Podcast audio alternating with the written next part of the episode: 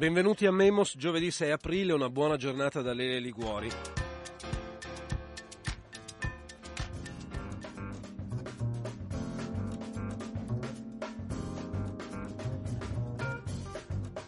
Mancano un paio di settimane, giorno più giorno meno, alla scadenza dei due decreti approvati contemporaneamente dal Consiglio dei Ministri del 10 febbraio scorso. Stiamo parlando del decreto cosiddetto sulla sicurezza urbana e quello sul diritto d'asilo e rimpatri dei migranti, entrambi proposti dal Ministro dell'Interno Minniti e della Giustizia Orlando. Il decreto sull'immigrazione, dopo il voto del Senato la settimana scorsa con, con la fiducia, lo ricorderete, deve tornare ora alla Camera per l'ultima votazione.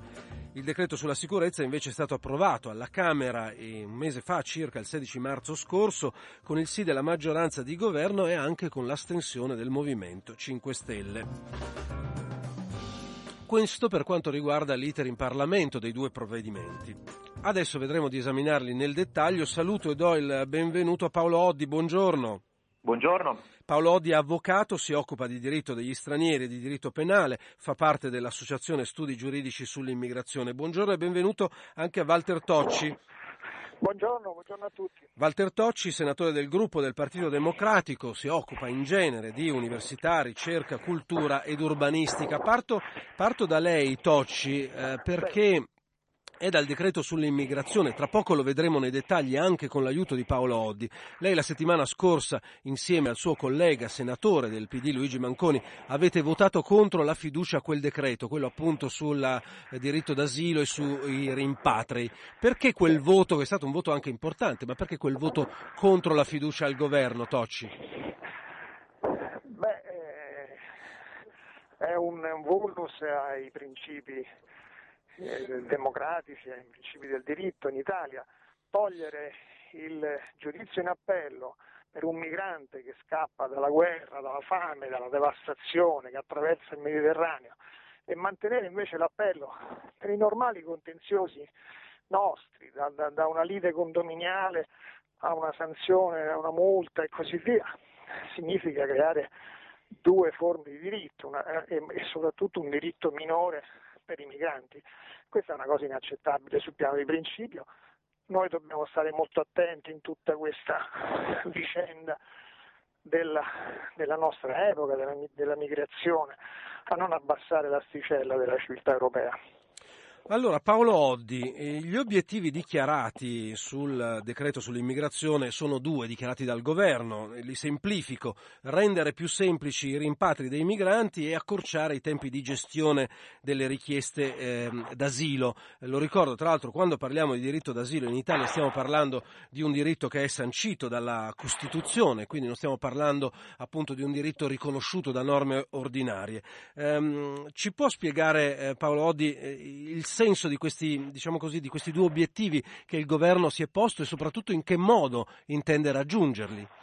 Sì, il decreto Minniti, quello sull'immigrazione e l'asilo, appunto tratta insieme eh, questioni legate all'immigrazione, poi ve le, ve le, accenno, e questioni invece propriamente legate a tutta la procedura di riconoscimento della protezione e ritiene, parte da questo presupposto a mio avviso errato, che eh, la velocizzazione dei tempi di definizione delle domande dei, di coloro che chiedono protezione internazionale, rifugio politico o protezione sussidiaria eh, debba ehm, prevedere la contrazione di tutti i procedimenti eh, davanti alla Commissione giudiziaria, soprattutto con l'abbattimento del grado d'appello che appunto non farebbe altro che ritardare la definizione di questi status. Status che come giustamente dicevi eh, sono tutelati dalla Costituzione all'articolo 10, diritto d'asilo appunto, e lo status anche di protezione internazionale eh, mm. garantito dall'Unione Europea. Quindi si interviene su diritti soggettivi, sulla loro garanzia, eh, ritenendo che appunto questa garanzia non debba essere più piena, come giustamente diceva l'onorevole Tocci, come invece per altre eh, questioni giudi- giuridiche eh, previste dall'ordinamento. La contrazione di questa eh, procedura ehm, è, è grave non solo perché il grado d'appello eh, negli anni in Italia è servito a chiarire a distanza di tempo dall'arrivo del profugo effettivamente la portata della sua storia, cioè c'è tutto mm. un iter complesso e lungo anche di descrizione di acquisizione della fiducia da parte del,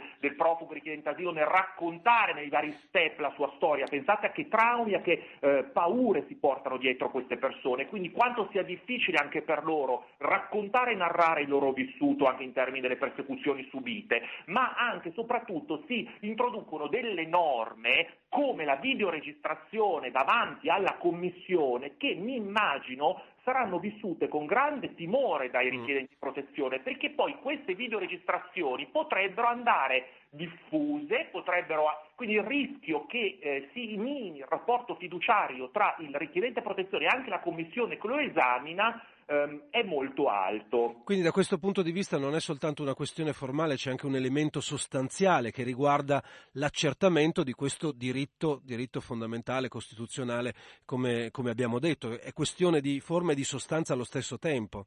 Assolutamente, questione di sostanza perché, ripeto, se il eh, momento clou, che è quello davanti alla Commissione, potre, può essere inquinato dalla paura, dalla preoccupazione per chi viene esaminato, che la videoregistrazione in cui poi verrà eh, formalizzata, in cui eh, si, si, porta dentro la storia per, de, della persecuzione della, di quello che ha vissuto il, il, il richiedente protezione, chiaro che questo già eh, renderà difficile capire fino a che punto la persona è credibile. Quindi anziché migliorare eh, ehm, la procedura, rendendo più chiare le storie, cap- quindi capendo bene se c'è bisogno o non bisogno di una protezione da accordare, si eh, va a eh, minare proprio il senso eh, di questo momento così difficile. L'abbattimento delle garanzie giudiziarie, cioè l'abrogazione dell'appello, eh, appunto non fa altro che eh, concludere, secondo me, un, ehm, dire, è un filo rosso questo che collega tutti i legislatori di centrodestra e di centrosinistra, eh, anche in sede di recepimento delle direttive comunitarie, serie che hanno visto nelle garanzie per quanto concerne i migranti e i profughi, insomma, un fastidio da, eh, di cui fare a meno. Uh-huh.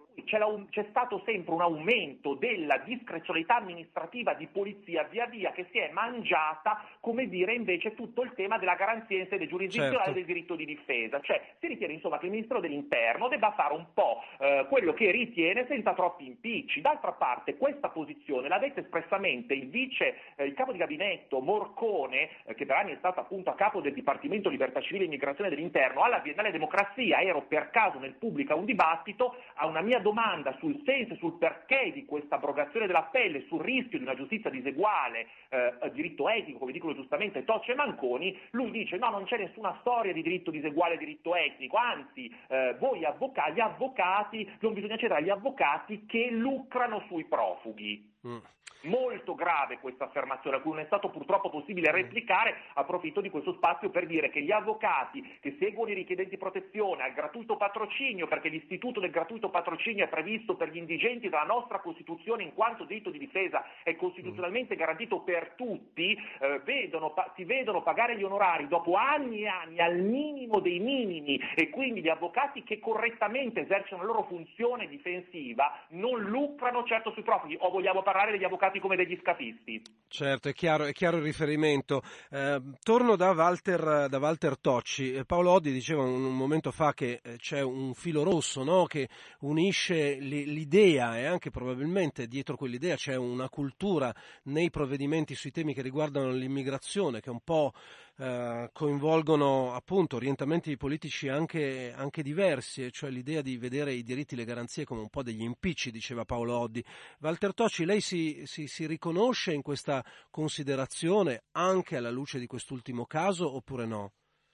Ma io con molto, con molto dolore, con molta sofferenza mi sono distinto dalla posizione del mio partito, del mio governo e ho trovato insomma, questa scelta eh, sbagliata perché non si possono mai mettere in discussione diritti fondamentali e soprattutto non si può creare questo diritto minore per i migranti perché a quel punto eh, non si fa soltanto del male a loro ma si fa del male a tutti noi perché si abbassa il grado di civiltà del paese. Però devo dire che il ceto politico di governo, diciamo, il ceto politico nazionale ha una visione molto arretrata del problema perché poi in realtà il Paese è più avanti. Perfino nel mio partito io mi sono permesso all'Assemblea nazionale di richiamare un esempio, il nostro sindaco di Riace che ha eh, rinnovato, rigenerato l'antico borgo di Riace, proprio chiamando al lavoro eh, i giovani migranti ma anche i giovani italiani e quel borgo è rifiorito, ma perché questo non può diventare un modello nazionale? Tutta l'Italia del, delle aree interne uh-huh. in fase di abbandono, noi potremmo rinnovare, rigenerare gli antichi borghi, le antiche campagne, ma anche le periferie urbane con l'ausilio appunto di questi giovani immigranti, ma anche di giovani italiani, creando lavoro, creando eh, coesione sociale. Insomma, se l'ha fatto il sindaco di Riace, nostro, un esponente PD, ed è stato citato in tutte le riviste del mondo, ha avuto una, una, risonanza mondiale e noi invece affidiamo la pratica ai prefetti, a Morcone, che invece di mm. rispondere in modo appropriato alla domanda di Oddi se se ne esce con quella stupida provocazione. No? Certo. Eh, allora, poi la, la, inter- la, interrompo un momento, Tocci, perché le voglio sottoporre un'altra questione. Eh, abbiamo ancora qualche minuto, però il tempo stringe un pochino.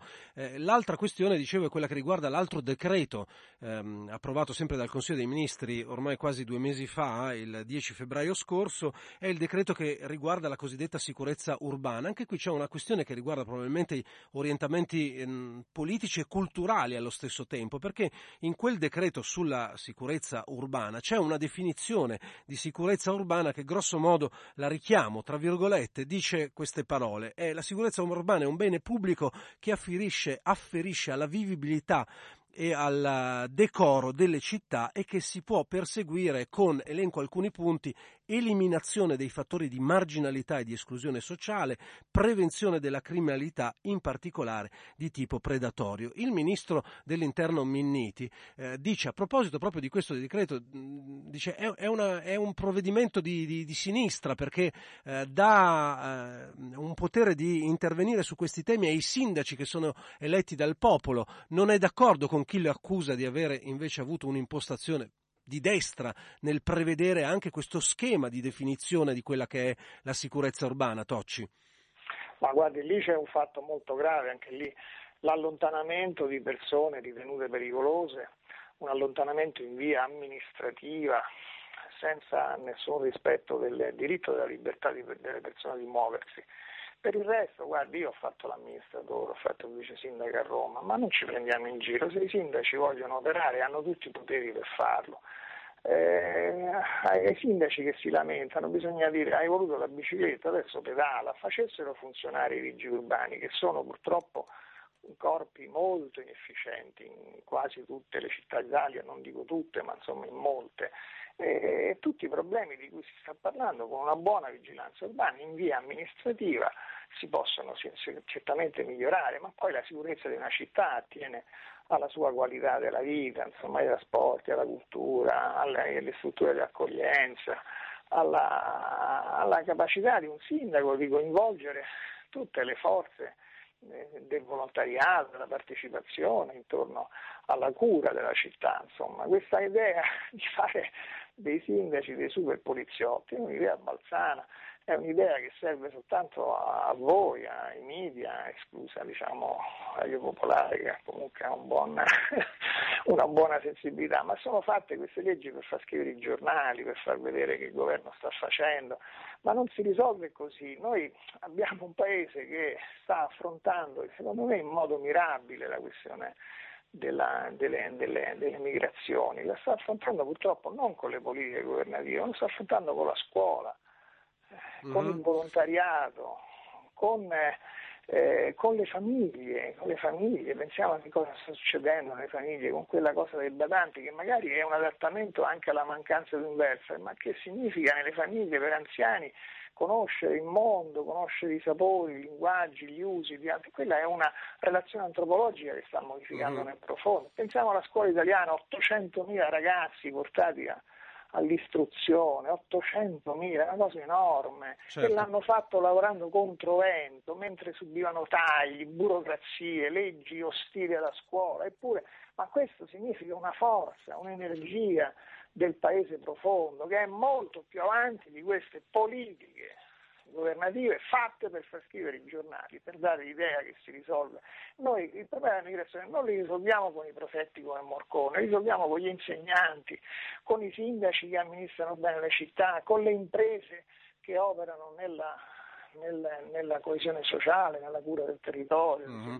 Eh, Walter Tocci, la fermo, la fermo, un momento perché eh, voglio andare scusate. per concludere questa parte con voi. A Paolo Oddi per un'ultima considerazione anche su questo punto, perché insisto con le motivazioni no, che porta Minniti nel giustificare eh, questo decreto. Lui dice che cosa c'è di più democratico di comitati provinciali per l'ordine e la sicurezza pubblica presieduti da un prefetto e da un sindaco che insieme si definiscono le strategie per il controllo e la sicurezza eh, oh, del territorio. Scusi, scusi, ancora, questa roba qua c'è da vent'anni nell'ordinamento, ma perché riscriviamo sempre... Non è una novità, eh, Tocci, sentiamo Paolo Oddi. Io, io, ero un ragazzo che mm-hmm. partecipavo mm. ai comitati eh, per, per, l'ordine pubblico in prefettura, insomma mm. sono cose scritte e riscritte mm nelle leggi, ogni ministro le riscrive per dare il senso della novità che sta facendo qualcosa, ma se si tratta di un coordinamento tra i vigili urbani e le forze di polizia, ma c'è bisogno di fare un decreto legge in mm. questo paese. Dice, è roba vecchia quindi in qualche modo, ho capito. Eh, eh, ma c'è un qualcosa di nuovo. Pa- Paolo Oddi, sentiamo Paolo Oddi che dobbiamo andare a chiudere poi è vecchia ma c'è qualcosa di nuovo, perché? è molto pericoloso? Perché, prova a spiegarlo molto semplicemente, le misure di prevenzione per persone sospettate di vivere di proventi di delitti ci sono da moltissimi decenni, ma sono comunque a un certo punto passano attraverso il vaglio giurisdizionale del Tribunale su richiesta del questore e della Procura. Qui invece si eh, introducono delle misure amministrative a tutela del decoro, attenzione bene, le persone, la dignità delle persone, la, i, i cosiddetti devianti che non hanno commesso reati, ma che sono sospettati di che cosa? Di condotte appunto devianti, non, non, non gradite, sgradite. Pensiamo a come può essere strumentalizzata questa cosa, vengono messe sullo stesso piano del decoro della, della città eh, con una invasione di campo del, della, dell'organo accertatore, polizia locale, sindaco, sulla libertà di circolazione degli individui, cittadini italiani o stranieri. È una cosa gravissima che non supererà il vaglio della Corte mm-hmm. Costituzionale. E questo appunto tra l'altro è una delle questioni che verranno poste. Purtroppo abbiamo finito il tempo a nostra disposizione. Io vi ringrazio entrambi. Paolo Oddi, avvocato, Associazione Studi Giuridici per, eh, per l'Immigrazione. Grazie e buona giornata. Grazie a voi. Grazie. E, e, poi anche Walter Tocci, senatore del Partito Democratico, è ancora in linea, ci sente? Grazie. Buona giornata. A presto, buona giornata.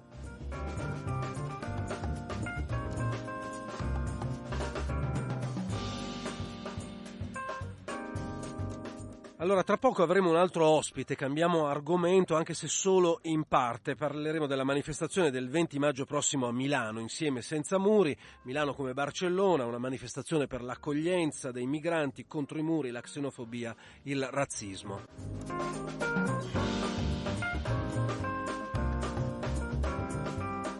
Buongiorno e benvenuto a Pier Francesco Maiorino, buongiorno.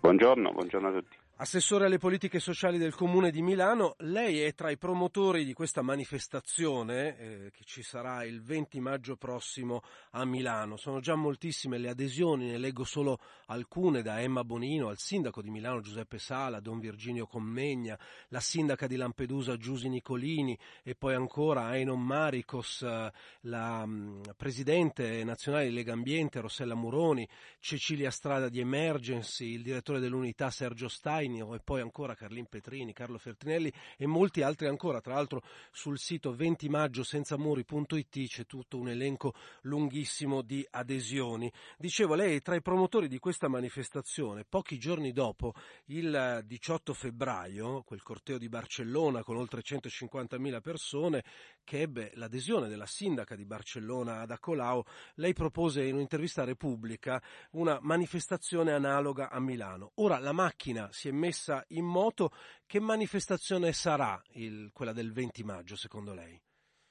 Ah, secondo me sarà una marcia popolare, festosa, bella, in cui conviveranno diciamo, due necessità. Da una parte il fatto di diciamo, scommettere con più coraggio e meno paure sulla società multiculturale, dall'altra chiedere una diversa politica nazionale riguardante l'immigrazione, l'accoglienza, l'integrazione. Quindi da, sarà da una parte sicuramente una bella occasione di festa per stare insieme tra culture differenti, dall'altra un'occasione per ribadire la necessità di una svolta su questi temi. Il ruolo di Milano perché Milano? Beh, Milano è una città di frontiera, di attraversamento, ormai è una città che accoglie molto ed è una città che è molto, diciamo, luogo di transito. E, e quindi è giusto che sia la città che, si, che pone più di altre questo tema e che chieda a tutto il Paese una svolta su questi terreni, su queste politiche. Ed è credo anche poi una città che ha in sé nella sua storia l'incontro tra le culture, che non è sempre semplice, non, è, non va trattato con, eh, diciamo, in maniera semplificata, però che è anche una grande occasione di crescita di tutti, una grande città del mondo come la nostra, proprio in queste giornate, tra l'altro lo, lo vediamo ancora una volta in relazione al tema del Salone del Mobile, è una grande città del mondo anche quando si occupa di accoglienza.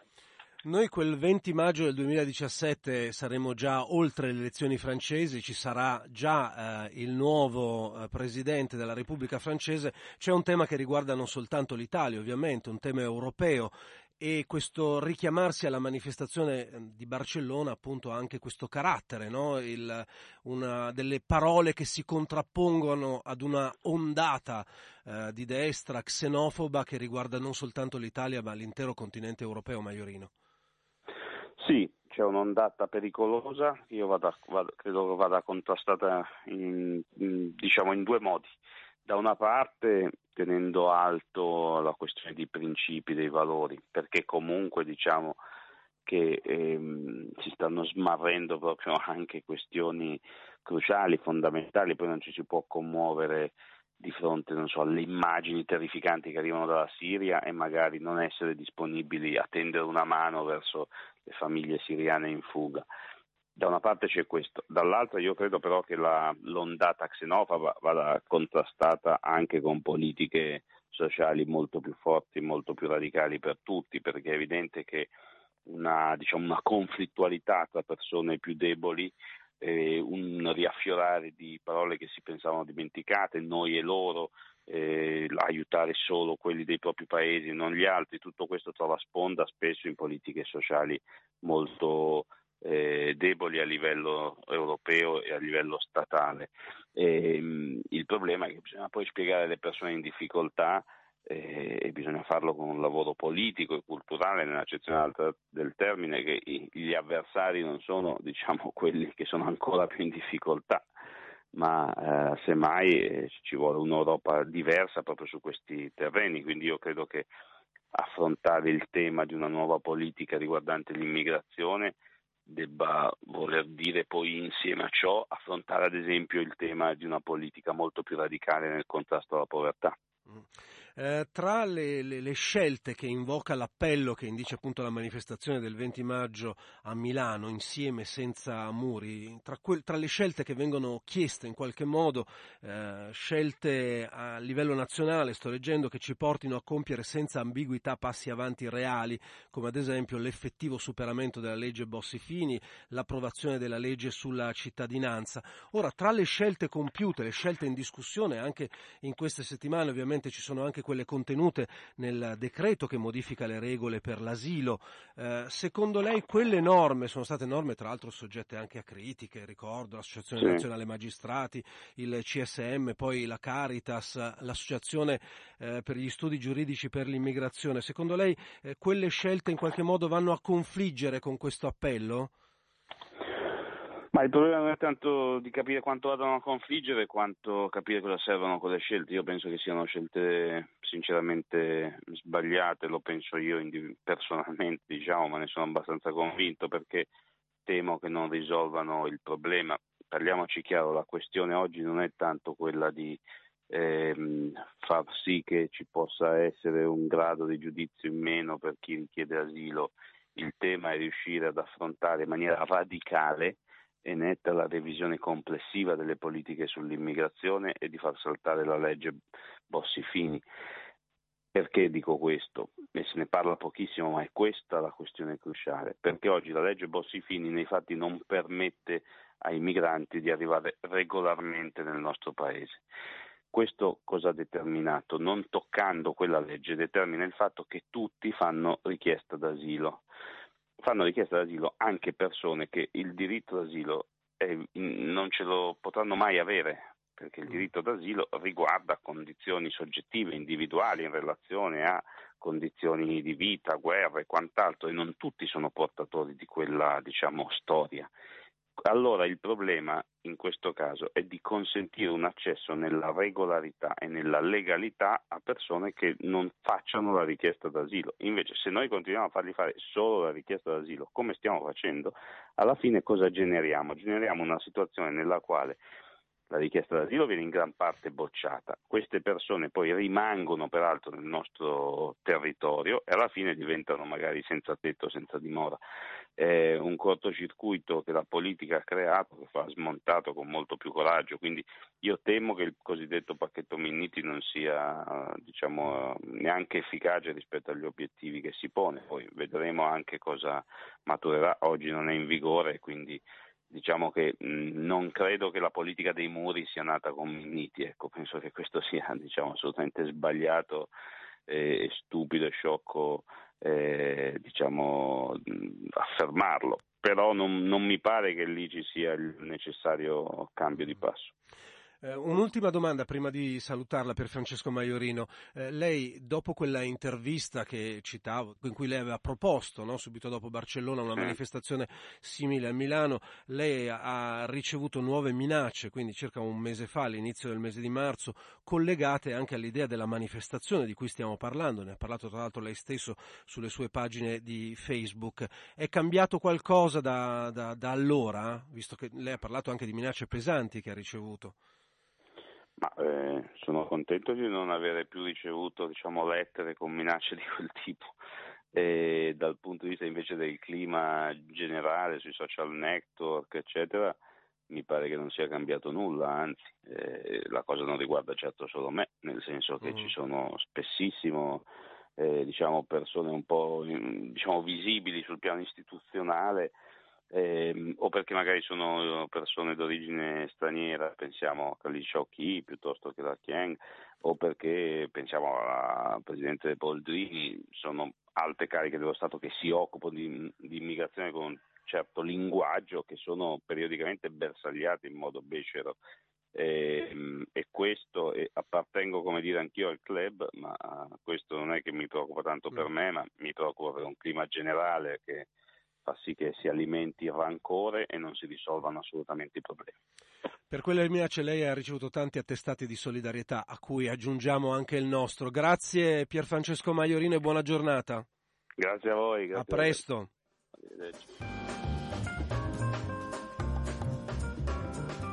Pierfrancesco Maiorino, assessore alle politiche sociali del Comune di Milano, come dicevo, tra i primi promotori di questa manifestazione del 20 maggio prossimo a Milano, insieme senza muri.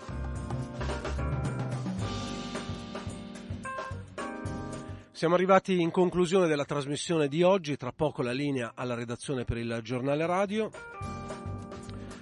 con Memos noi chiudiamo qui, ci risentiamo eh, lunedì prossimo, come sempre alle 13. Una buona giornata a tutti dalle Liguori.